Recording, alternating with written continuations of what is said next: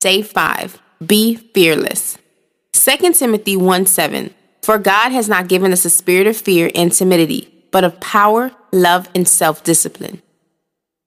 We should not be fearful educators. We have such a vital task to reach and teach the next generation. We are called to provide the next generation with knowledge, application, and inspiration. There is no need to let fear fill our hearts and minds. I'm sure you've heard the popular definition that is attributed to fear. It has been said that fear stands for false evidence appearing real. The outrageous scenarios we sometimes make up in our minds when we are worried about how something will turn out is pretty crazy.